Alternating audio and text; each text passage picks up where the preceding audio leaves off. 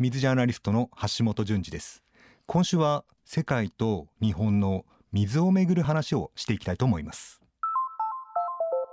未来授業。この番組は暮らしをもっと楽しく快適に川口義賢がお送りします。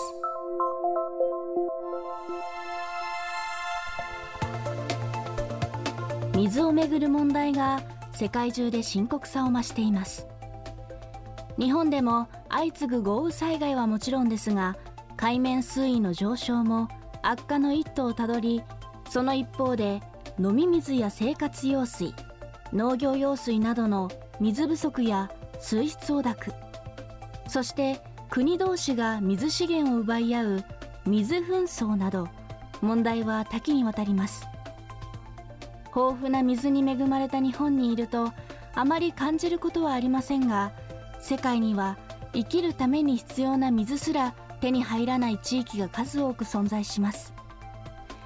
そこで今週は水ジャーナリストとして国内外の水をめぐる問題と取り組みを発信する橋本淳二さんに世界と日本の水問題の現実と解決の糸口を伺っていきます。未来授業1時間目。テーマは水と時間。人間は水をもう一日たりともですね欠かすことのできない生き物なんですね。食べ物はまあ数日食べられなくてもまあ生きていけるんですけども一日水を飲まないともう脱水症状になってしまったりともうすぐに健康に不安が起きますね。で世界的に見ると、えー、自宅で安全な水を得られない人は世界に22億人います。でそういう人たちはこう水を汲みに行かなきゃいけないということになってるんですね。まあ、私が言っていた例えばエチオピアの国とかでは7時間半くらいかけて水を汲みに行くんですね。そうすると日本の子どもたちとエチオピアの子どもたちの朝の過ごし方っていうのでだいたい7時半に出発する、えー、日本の子どもたちは学校へ出発する。エチオピアの子どもたちは水汲みに出発する。でエチオピアの子どもたちは10時半くらいに水源に到着するんですよね。で少し休んで15時ぐらいに帰宅。午後3時ですね。で日本の子どもたちも学校から帰ってくるのはそのくらいの時間。そうすると水がないっていうことが時間の使い方を大きく変えてるっていうことが分かります、えー、例えば子どもたちは学校に行って勉強する時間が水汲みに変わっている。女性たちは仕事をする時間が水汲みに変わっている。そうすると仕事ができないとか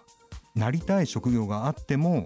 その勉強ができないとかっていうことにつながっていきますしあとは水がないっていうことで、まあ、ご飯が作れない、まあ、食料が生産できないとかあとは健康に害をきたしてしまうとか、まあ、そういったことが総合的にぐるぐる巡って貧困から脱出できないっていうことになるんですね。なので水の問題っていうのは実は貧困に行き着いてしまう問題で SDGs でいうと6番が水の問題ということになってるんですけども貧困の1番とか健康の3番とか教育の4番とかそういったことにも水の問題っていうのは深く深く関係してるんだなと思います。まあ、SDGs の6番を解決したいっていうふうなことを考える日本企業たくさんあるんですね。そういう人たちが日本のような素晴らしい水道技術があるからそれを持っていけばその地域は解決するんじゃないかというようなことをおっしゃっていただくんですけれども実際にはその現地の経済状況っていうのがすごく重要でハイテクな水道設備を入れてしまうと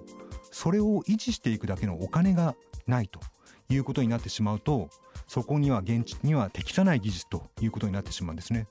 そうすると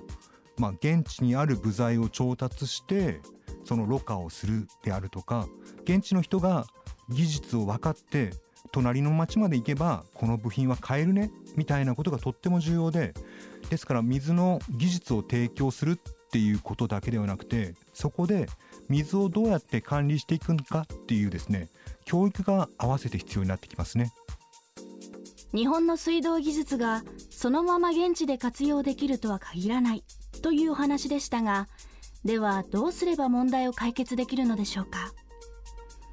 インドで成功した事例を教えていただきました。私はインドで雨水活用を推進するプロジェクトに携わったことがあります。雨水って使えるのかな？飲めるのかな？汚いんじゃない？っていうふうにもしかすると思うリスナーの方いらっしゃると思うんですけれども確かに降り始めの雨っていうのは空気中の汚れた空気と一緒に降りてくるので汚れてます。でもだいたい10ミリくらい時間にすると30分くらい降った雨というのは非常に綺麗なんですね。どちらかというと H2O、まあ、純水に近いんですね。なぜかというと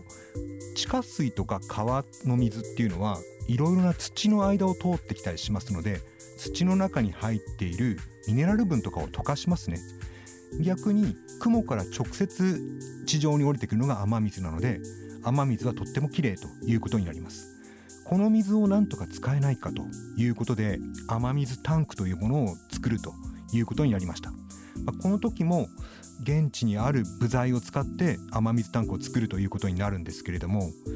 まあ、インドでも水の少ない地域では雨水を使うことで、まあ、それまで雨水を使うっていう発想のなかった町なんですけれどもそれによって雨の少ない時期の水を補うことができました。未来授業。今週の講師は水ジャーナリスト橋本淳二さん。今日のテーマは水と時間でした。明日も橋本淳二さんの授業をお送りします。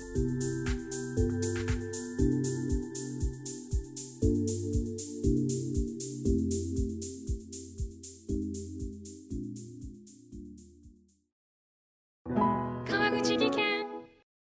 階段での転落大きな怪我につながるので怖いですよね。足元の見分けにくい階段でもコントラストでくっきり。白いスベラーズが登場しました。皆様の暮らしをもっと楽しく快適に。川口技研のスベラーズです。未来授業。この番組は暮らしをもっと楽しく快適に。川口義賢がお送りしました。